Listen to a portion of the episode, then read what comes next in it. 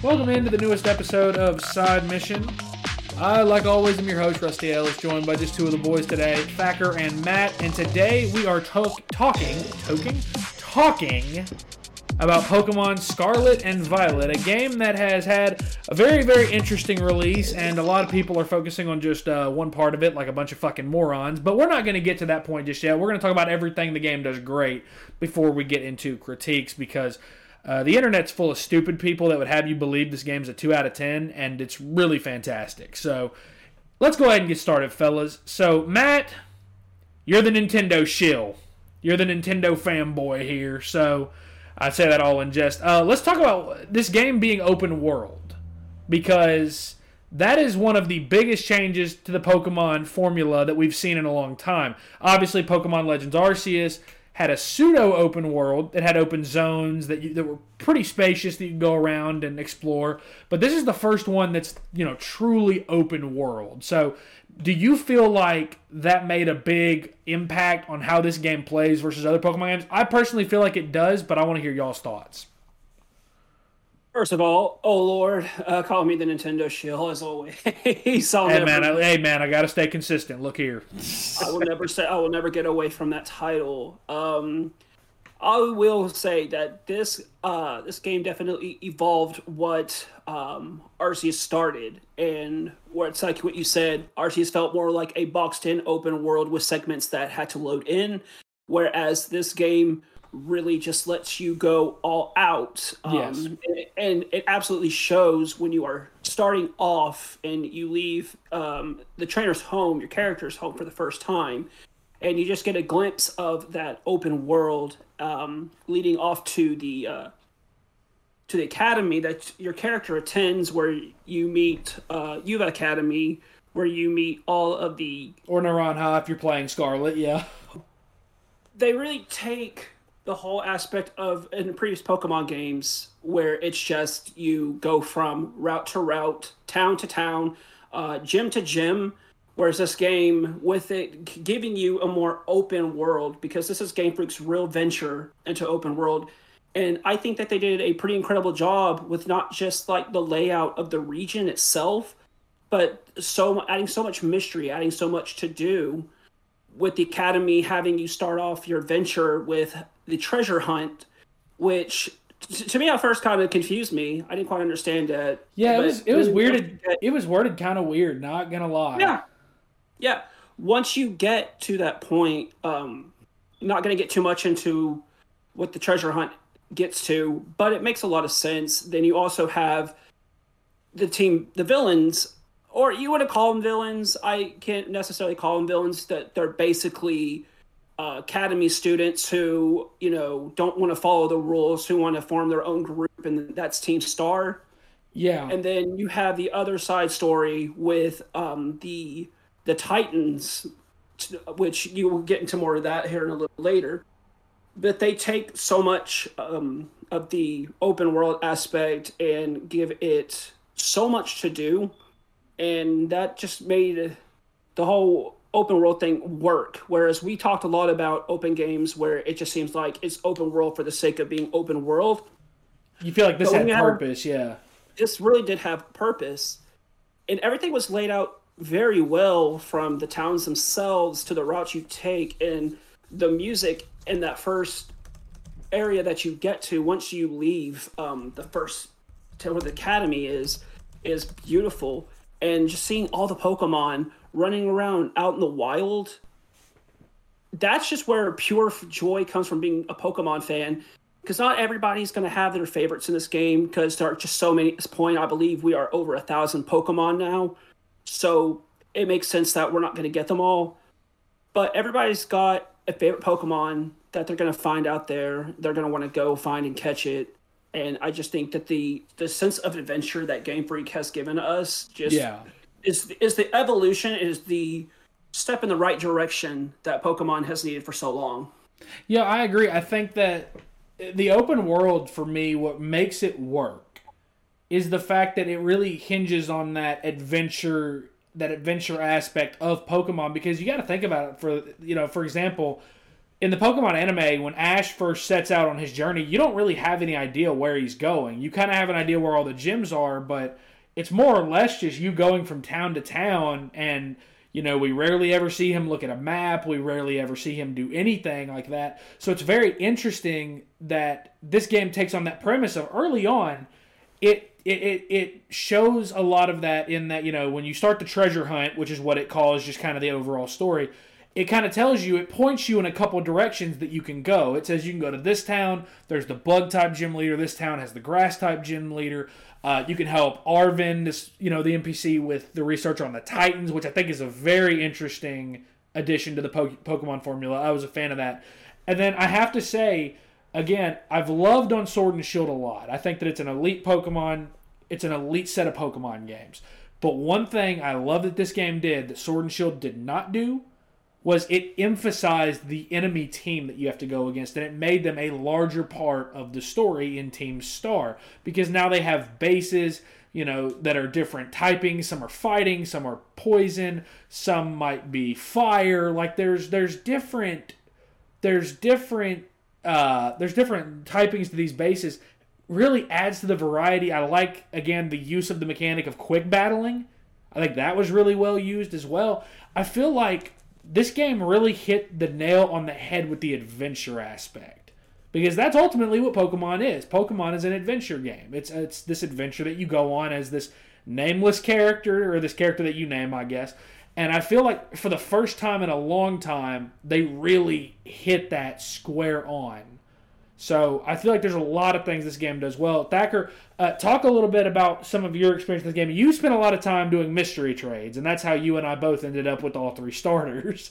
there are going to be people that hate that so much, but I, I would argue to them that Ash literally had every starter on his team in the anime until he got to Hoenn. So, uh, talk to me, Thacker.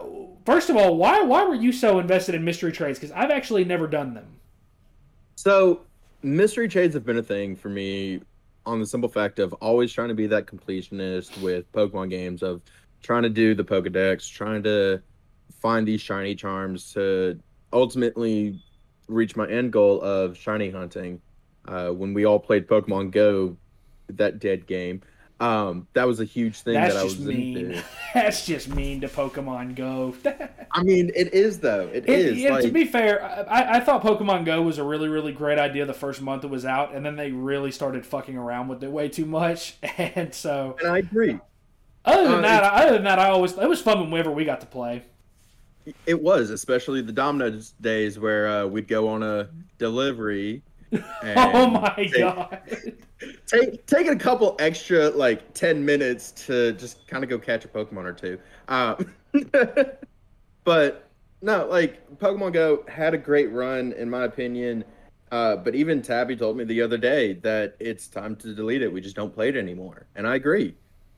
But it's one of those that it really mystery trades helps me with shiny hunting, so I'm able to go out and get more shinies especially when you have different tactics like the Masuda method, where if for anyone who's not aware of it, you get a ditto from another region and it increases your shiny odds whenever you're hatching eggs. Yes. So it's one of those that that's why I spend a lot of time on mystery trade to ultimately finish that Pokedex and then start hunting shinies. It did, to be but, fair, it did land us three starters each as well. It did. It got it definitely you could see that those who got the game early definitely had already started to try with shiny hatching the starters because your original three starter choices are shiny locked. So it definitely gave you that opportunity to find those starters who, who are shiny. Yeah. And with that oh, No, sorry. you're not you're not interrupting me. I interrupted you. I'm not even gonna edit this out. Go ahead.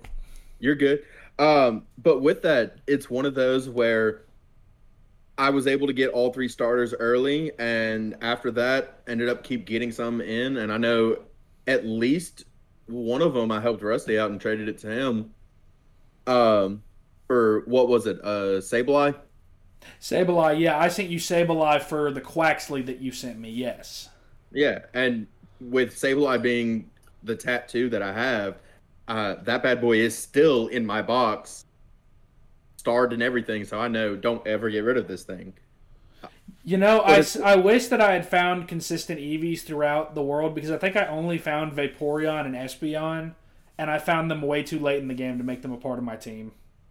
See, I found all but Jolteon and Umbreon in the wild, and I had one opportunity where Umbreon showed up on the map, but when I started looking around, it was nowhere to be found.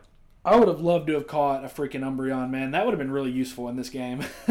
I agree. Like there was a lot of weaknesses to it, but ultimately Mystery Trade was just one of those fun little dynamics that we got in this game that they continued with Matt, you're more of the expert on this one than I am. When did they start doing mystery trades? Mystery trade roughly started with to be honest with you, the concept that we have now, I think harkens just back to actually last gen with G- Galar. With oh, so it's still relatively new then. Because yeah. I don't remember having mystery trade in Sun and Moon or X and Y. So I definitely think it started with Sword and Shield. But even still, like that's one of those newer mechanics that I've been utilizing to complete my Pokedex. I Matt, you said it. We started Rusty and I started with Scarlet. I've already gotten the Tyranitar and the Hydreigon, or oh Lord, what is the name of that Pokemon? Hydreigon.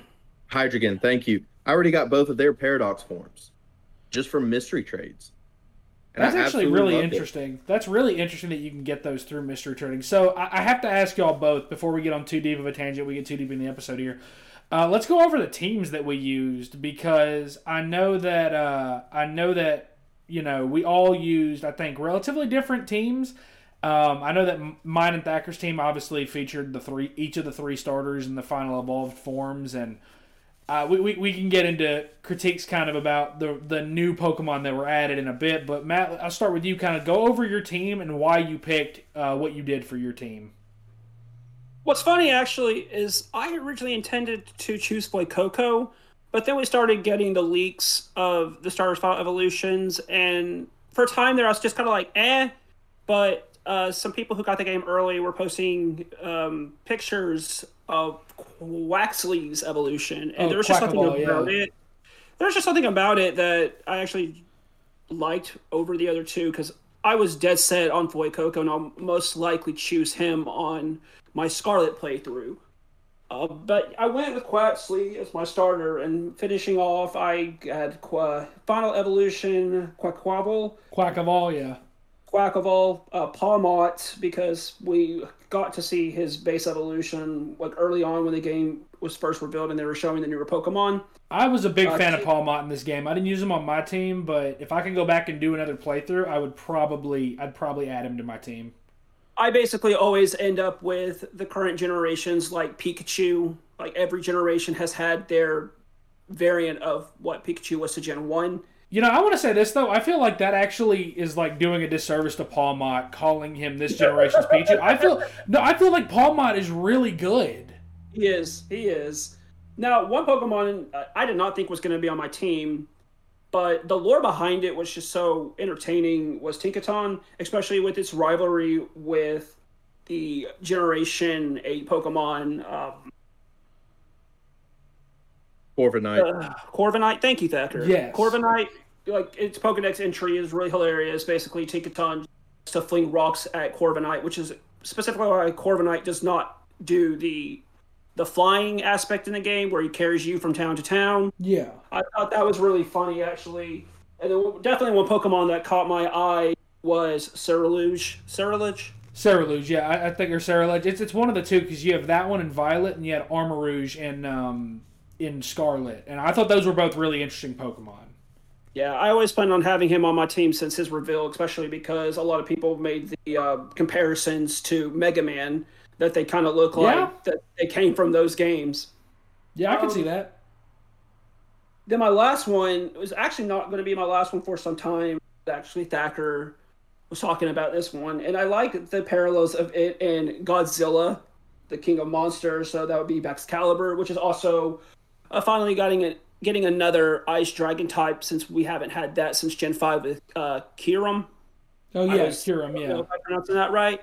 So I actually really liked him. Plus, I wanted to have something with dragon. I always have some sort of dragon on my team, and you know because M- Miraidon and Koraidon in these games are technically your transportation. Can't exactly use them in battle right now. How did how did we feel before we go on? How did we feel about that? Did we like that? I thought it was pretty interesting. I thought it was really interesting.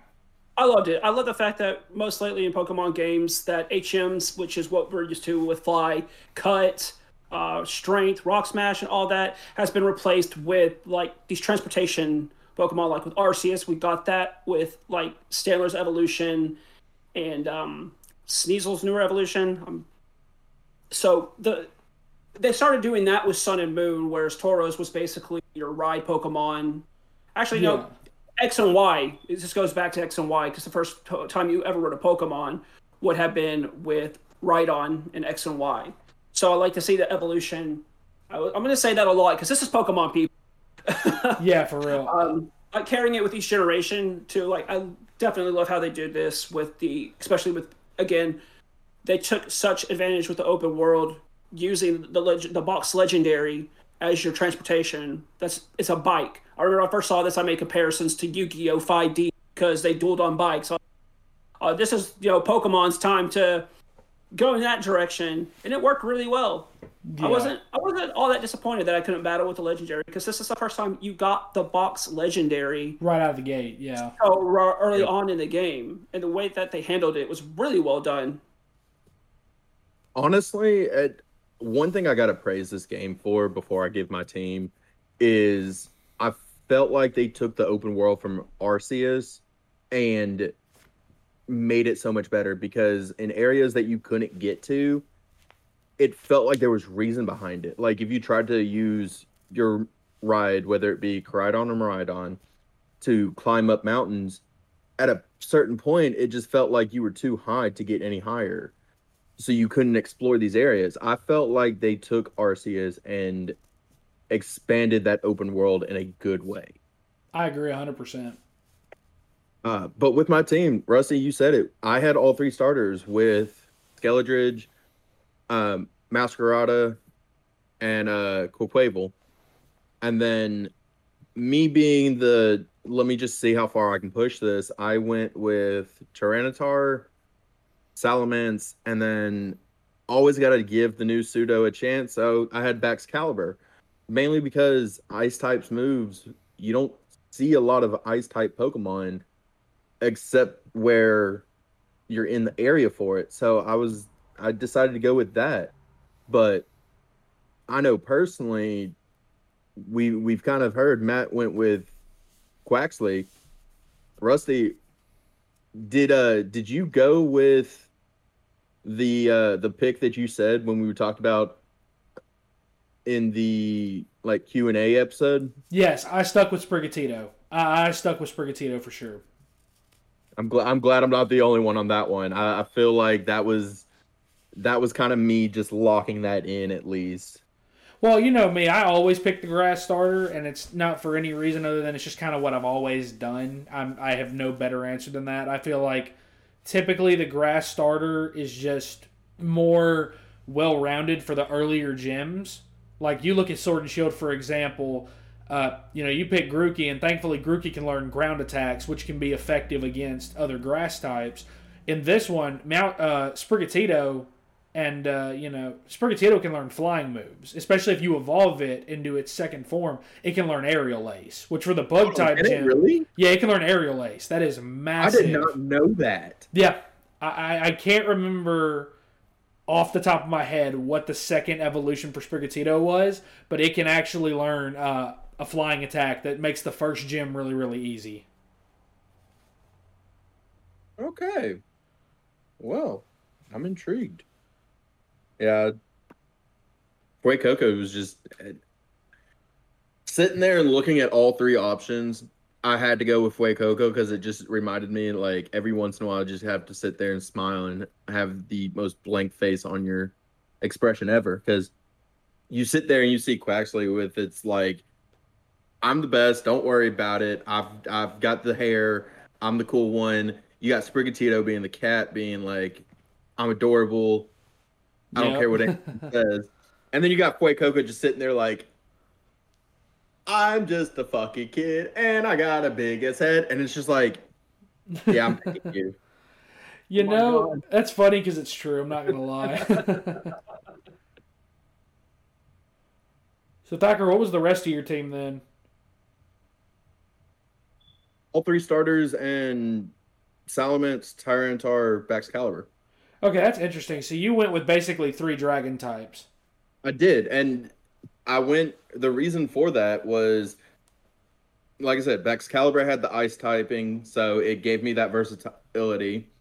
Tyranitar, just from all the pseudo legendaries we had in this game, it was one that I've always enjoyed. I love its design. I love its shiny, especially. So it was one of those I had to go for it. Uh, I feel that. especially because if you're trying to catch Pokemon and you're in a pinch and you're not wanting to kill it, pull Tyranitar out and it automatically has Sandstorm activated. It, there's you're already weakening the Pokemon just to make it easier to catch. And then Salamence just because who doesn't want a flying dragon that mostly power? Yeah, Salamence was pretty OP in this game. I'm not gonna lie. Uh, I have to say one one weird thing, and I, I've thought about this for quite a while. Uh, as far as just you know type advantages, does anybody ever find it weird that dragon types are weak to other dragon types? I thought that was a little weird still. Is that not Yeah. weird? Like that's kind. I know it's probably been like that forever, but is that not weird? Yeah, that's always been the case for as long as I can remember, at least since Gen 2, because I think dragons were only weak against ice. Or I could be wrong, and dragons were only weak against dragons in Gen 1. And then eventually, ice attacks were able to be super effective. Yeah, I got you. Okay, so as far as my team goes, then I mean, obviously, I had, you know, I had the three starters. So I had Meowscarada, I had Skeledirge, and I had uh, Quaquaval. Which I want to say, and I want to, I want to put this on record and say I'm sorry to Fuecoco because I said that the evolution line looked awful, and to be quite honest, of the three, it does still look the worst of the three. But goddamn, if Skeledirge did not fucking carry me to the finish line of this game, Skeledirge was badass. Mainly because he was a tank. I did nothing but upgrade his speed when it came to like items I could give him. Like I, I upped his speed as much as the game would physically let me, to where the other Pokemon that was attacking would had to be, had to have been either a flying type or a bug type to be able to attack before me in all likelihood. Um, and then Quaquaval was good as well. I love Meowscarada, one of my favorite grass starters. Sprigatito uh, was awesome. Loved Floragato, the second line. I, I thought that. I think that again, we, we were talking a little bit before we, you know, before we got, you know, on here to record, we talked about how this generation's starters are so much more well rounded than Sword and Shield. Because Sword and Shield, Scorbunny wasn't great, and uh, you know, Sobble wasn't great. Grookey was really, really damn good. But the others, as far as their design, they were just kind of eh. This one, I feel like across the board, all three of them are very solid. They're all very useful. They have their purposes, and there, there's something about each of them that you can make useful. The other members of my team, and after we do this, we'll get into critiques because you know we, we're already about 26 minutes in. Uh, my the rest of my team was Gardevoir, Salamence, which shout out to Matt for trading me that. I traded him a Larvitar for Bagon Really early on. Really early on. very early on, so it allowed me it allowed me to get started on that evolution process right away. Um, and then Garchomp. So I used basically two dragon types. One was a dragon flying, one's a dragon ground, uh, a psychic, a psychic fairy type in Gardevoir, and then the three starters. Um, I have to say though, and before we get into the really big criticism that everybody knows about, I want us to all talk about this because outside of Pawmot and outside of a few, outside of the starters, outside of a couple wild Pokemon that were really interesting, I feel like Gen 9 was really lacking in the new Pokemon department. I feel like as a whole, Yep. there wasn't as many memorable Pokemon that got introduced in this generation outside of a couple wild ones. Really, Pawmot's the only one that I can think of that I really liked. I, I liked a lot of what Matt had. Um, like Lock Loxix or Lockix, I think was one of them. I liked that bug type, and and I liked the three starters. But I just I feel like this game did not do itself any do itself any favors because it included so many Pokemon from other generations. For example, when we talked about this, on one of the earlier routes, you can find Riolu, Gible, and Toxel. So just like that, that's you know that turns into Lucario, Garchomp, and uh, Toxtricity.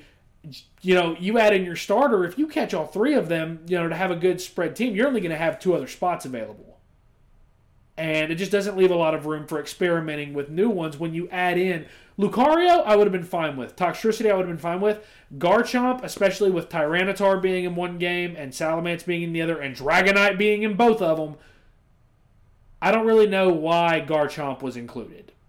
That's kind of a weird inclusion. I don't know. Thacker, I'll start with you. What, what were kind of your thoughts on this generation of Pokemon?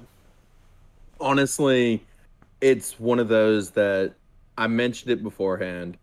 This generation, it's going to be hard to kind of sit there and remember the newer Pokemon, especially like when we talked about it, Rusty, you didn't even know the name of the new pseudo legendary because we had yeah. so many pseudo legendaries. We have Dragonite, Tyranitar, Garchomp, um, Salamence. I don't know, Matt. You, you probably know this. Uh, Rusty, you probably do too. Uh, is um, Axew's final yes, evolution? Haxorus. Haxorus is considered final legendary. Haxorus. Like we have so many pseudos in this that it's like if you don't know what you're looking for, Baxcalibur is taking a back seat. And that's that's kind of the big issue here is like there are some Pokemon in this game that I feel like really take the front seat here. None of this takes into account that you get Koraidon and Miraidon as early as you do, and after you beat the story, you literally basically have them as a seventh Pokemon in your team. Matt, what did you think? Is you you made obviously a huge you make a huge emphasis on using just new Pokemon every game. Uh, yes. Do you think that this? Where do you think this generation stacks up compared to say the Galar region? I definitely would say that the creativity wasn't as much as I saw with Galar because one of my favorite Pokemon from the Galar region is literally a Dragon Grass type Flapple. Yes. Because that was so needed and this generation is going to have some very memorable Pokemon because we got some very much asked for Pokemon. With everyone's been asking for a dolphin or an ostrich, and we finally got those things. And people for years have been asking for a Dunsparce evolution, and we actually got one of those as well. It's and literally they just they just added an extra three letters to the name. Dun Dun Sparse. Dun Dun Sparse. My boy got an evolution. yeah. What's funny is the fact that they just made him bigger and longer got two different forms of him where he has two one additional like body piece or three. So it was very interesting. And then one that was very much asked for was to get a finally get a fire and grass type pokemon which we got which is basically a chili pepper. So there's going to be some memorable pokemon and i definitely think that people find favorites that will stick with them for generations to come. And then thinking back at it it's like there are Pokemon that just didn't make a lot of sense to me. Like I don't know, Bellibolt was an odd one. Yeah. Um, yeah. Getting regionals, which we got with like Wooper and Clodsire instead of Quagsire. Um, there's also a lot of Pokemon that have been missing, that have not been in games in the uh, main Pokedex since Generation Six. Can I pose another question? Why were Corviknight and Staraptor both in this game. Staraptor kind of confused me considering we literally just had him in the most two previous entries. And, yeah, uh, yeah. Like, why are they both? Arceus. Why are they both in this game? Like you, I don't feel like this game's got a ton of Pokemon in it, and I get that the whole point was to you know have this big world, but I don't feel like all of these Pokemon were necessary. I don't know. That's just me. Thacker, you had something you wanted to add? I did. The one thing I'd like to add though is I do appreciate Game Freak for giving some of these Pokemon that we've seen previously new evolutions. I I have to give them that at least. Yeah. The fact that we got Farigiraf being Giraffe Girafarig evolution, Dunsparce getting Dun Dunsparce, Primeape getting a third. I appreciate the fact that we got those. I just wish they had instead of giving us just those and the few new ones, we had gotten more new than repeats. Yes, especially with a Pokedex of 400 right off the bat. I agree. The last thing I want to talk about before we dive into the the big big critique, uh, I think the story in this game. This is one of Pokemon's best story in a, stories in a mainline game. I think ever. Agreed. I, I think that the twists and turns, especially de- like the last like five hours of this story, the twists and turns that take place near the end of the Titan storyline, the Operation Starfall storyline, and Victory Road, the, the the the collision course that the story gets on is super intriguing. I never saw it coming, and it shows that it is possible for Game Freak, Nintendo, and the Pokemon Company. It's possible for all of them to innovate in their storytelling. It is 100% possible, and this is proof of it. So, uh, for all the interest moving forward, I hope that we see this. Now, fellas, if you don't mind, I'm going to rant because I love Pokemon. I really do. But it's why Game Freak, Nintendo, and the Pokemon Company should all be fucking ashamed that this game was released in the state that it was released in. There is little to no excuse. First of all, if it was going to be released like this, you already had a Pokemon game come out this calendar year. This little game called Pokemon Legends Arceus came out back in January, was a great game. This game did not need to be released this year if this was the state it was going to be fucking released in. It could have very easily been delayed to February, been delayed to January. Hell, I would have even been willing to give you March. You could have delayed it a few months and gotten it fixed because there are fucking modders that have already created ways to play the game in 60 FPS and it looks so much better than the current game does. I am not a big graphics guy. Never have, never will be. I like it when games look good, and I can often look past performance issues when the rest of the game is great, like this one is. But the problem is, this is a Pokemon game. This is in the Pokemon franchise. In media and entertainment, this is the most prosperous and richest franchise in the fucking world right now. It's worth yep. billions of dollars. Nintendo, Game Freak, and the Pokemon Company. You this game, you could have given this game a hundreds of millions of dollars budget. And instead it felt like it feels like you gave it nothing. It feels like in terms of the performance, in terms of the visuals, in terms of everything with regards to pop in, frame rate, character models. And listen, I'm not going to sit here and pretend that the Switch is known for games looking great. As much as you Zelda fanboys would probably love to disagree, let's not act like Breath of the Wild looks anywhere near as good as games like Elden Ring, God of War, etc., etc. Let's not act like that's the truth. But there's no excuse for the biggest franchise in entertainment. There is no excuse for a game to be released like this. You have the fucking money to avoid this. You have the resources to avoid this. Everything else, for everything else, as great as this game is in every other facet, all anyone wants to fucking talk about is the performance. That should tell you how fed up people are with minimal effort being put into games that are not, that don't have the words Mario or Legend of Zelda in them. This is your this is your biggest franchise. This is you. This is your biggest franchise It's been around for fucking decades. And I get it. Mario and Legend of Zelda and Kirby, they have as well. I, I get that. But this is the one that people people would buy a system for a Pokemon game like this if it didn't look like it does now. Yeah. You have zero fucking excuse next go around with Gen 10, however fucking however many fucking years we are away from that. You have zero excuse for that game to be released like this one. You have zero fucking excuse. And I, I it, Nintendo will never hear this. Game Freak will never hear this. The Pokemon Company will never hear this. I hope somebody out there with a bigger platform than us I hope multiple people out there with bigger platforms than us. And our platform is very, very tiny. We appreciate everyone that listens, but our platform is very yep. fucking small. I hope that everyone that has a bigger platform than us that plays this game and enjoys it holds Nintendo and Game Freak and the Pokemon Company all to the same fucking standard. Because when you release a game like this, and you are a and you're talking about a billion dollar franchise, a multi billion dollar franchise, That's embarrassing. It's inexcusable. Fucking do better. That's all I have to say about that, and I'll move on. So, Thacker, go ahead.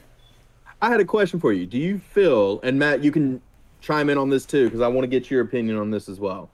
Do you feel like this game would have been better if, and I'm going back onto it from Legends Arceus, so if you heard that one, you know where I'm going with this. Do you feel like this game would have been better with how heavy the story is if we had even a, the slightest bit of voice acting? I mean, I don't feel like that that doesn't make up for the performance. Like that's my thing. Like voice acting aside, I've given up on that battle. I gave up on that battle back in Kirby. I gave I gave up on that battle. Like the main line outside of Xenoblade, uh, we're just not gonna get. We're just not gonna get it on ninety percent of Nintendo's first party titles. And I've gotten to the point where it's like, you know what? I hate that this is the way it has to be, but I guess it's the way it has to be. It is what it is. My problem is more on it, it I don't want to say it feels lazy, but why not delay this game? I get that you have a bottom line you have to meet as a business. I'm aware of that. You mean to tell me the kind of year Nintendo has, you haven't met your bottom line? We're, we're as of recording this dog, tomorrow is December 1st. If you haven't met your bottom line for the year and we're about to be in December, that's on you, the company. That's not on anybody else but you. So I, I don't I don't see why this game was forced in this state and I don't want this review this this episode to turn negative. I really don't because I love this game. I think it's a top three Pokemon game to ever come out. But my God, it could be the best that ever fucking existed if it just ran at a smooth 30 FPS. Matt, go ahead. Yeah, there was a lot of noticeable glitches. There was a lot of noticeable like the worst thing in this game was probably the frame rate. Honest to God. Yeah. Um, but if you if you've been on Twitter like I've never experienced any glitches like this in my game, but if you've been on Twitter, you have probably seen some of the wackiest, like unforgivable glitches. Don't even like, get me Rusty, started on glitches. Like Rusty, I, I sent you a video where um, a player was going into a raid and a Pokemon from the wild is just somehow yeah the Avalugg, yeah. Exactly. Then you have you have the problem of the pop in. You have the problem of like look off in the distance and you're seeing characters walking. God, like three frames per second. I swear to God, windmills. Like the closer you get, the frame rate picks up, but the further you're away from it, it is like a flip book. It is it is so so bad. The textures are so bad. If you noticed, have y'all ever looked at a mountain and noticed that some of the textures are just changing? Oh, they're just blobs. Yep. Yeah, they're just blobs, pretty much exactly or like when I'm thrown into a battle and when the battle ends, like I'm literally seeing the bottom of the map until I scroll my camera upwards. It is so ugly, but the character models look good. Like the Pokemon actually has shaders and and, and like and like Pokemon expected to have fur to look like they have fur. Like they actually finally got rid of the whole plastic look that Pokemon have had when, since it went 3D, and they did a incredible job on the Pokemon models. Like I could look at them all day; they look great. And I don't even really have that many complaints about the character models themselves. Like I think every character from each gym leader, each uh, team star member, like have their own distinct, unique look, and that's what something that Pokemon has done very well is just creating, um, creating these very like stylistic characters. I it's agree. just, it's just like there's just so much that effort that they put into but because they feel like they have to release a new Pokemon game every year, they rush them. Like Arceus and Scarlet and Violet should not have been developed roughly at the same time because they spread Game Freak thin.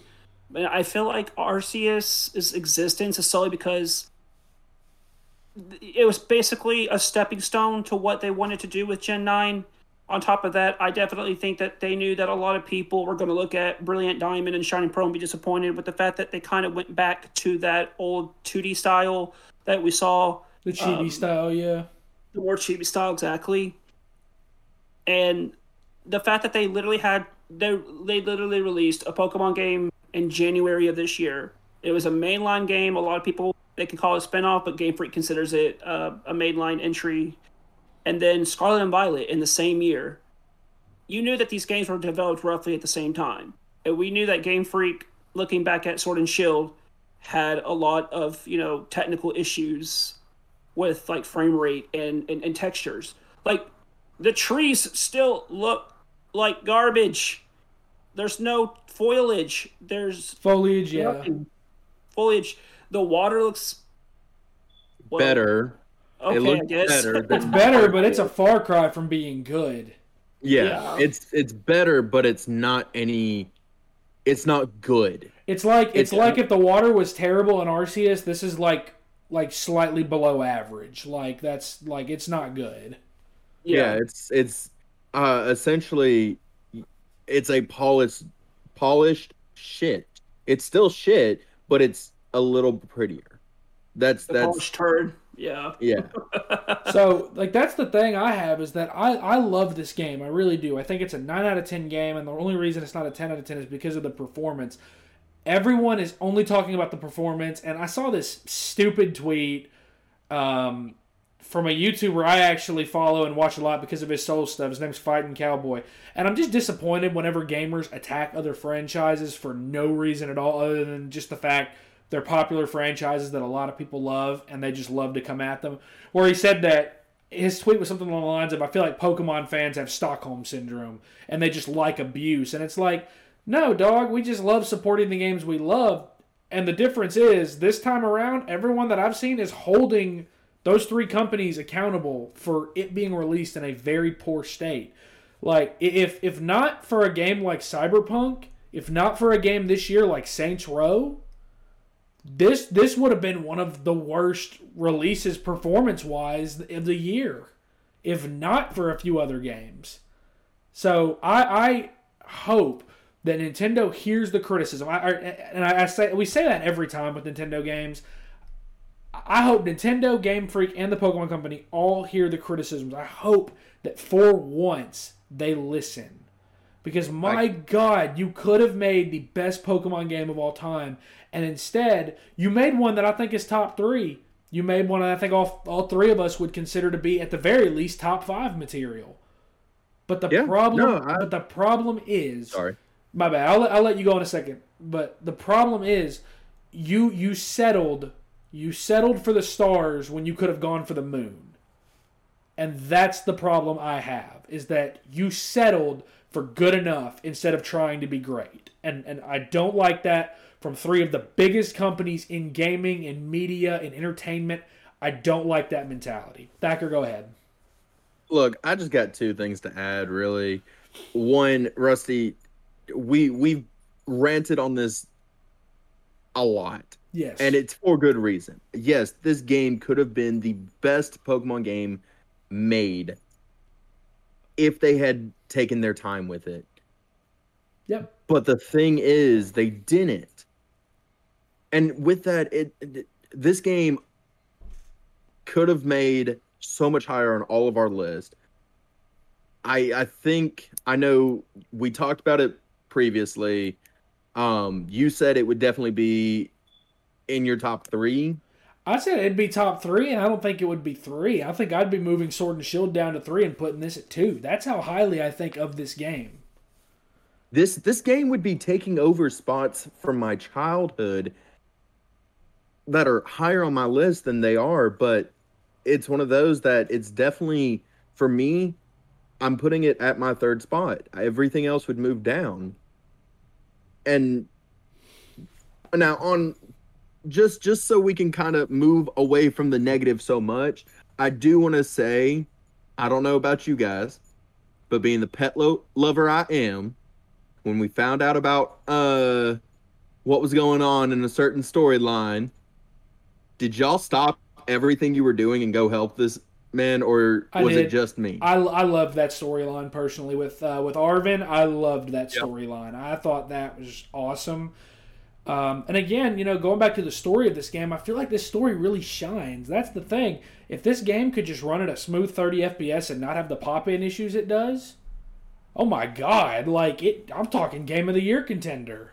You're talking, Right? you're talking game of the year candidate, man. Like I, I loved that storyline. I, I really do think that there's so many things this game does well.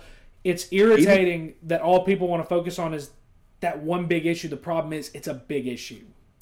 exactly. Even without voice acting, you felt all the emotions from that. Yes. without a single word being spoken. Yep. It gave us the same feelings that Stray did with all the emotions and no words. zero words, zero English words being said. Yes. It was it was amazing, and I I cannot deny that that part of the story was amazing. Matt, do you have anything you want to say before we wrap up?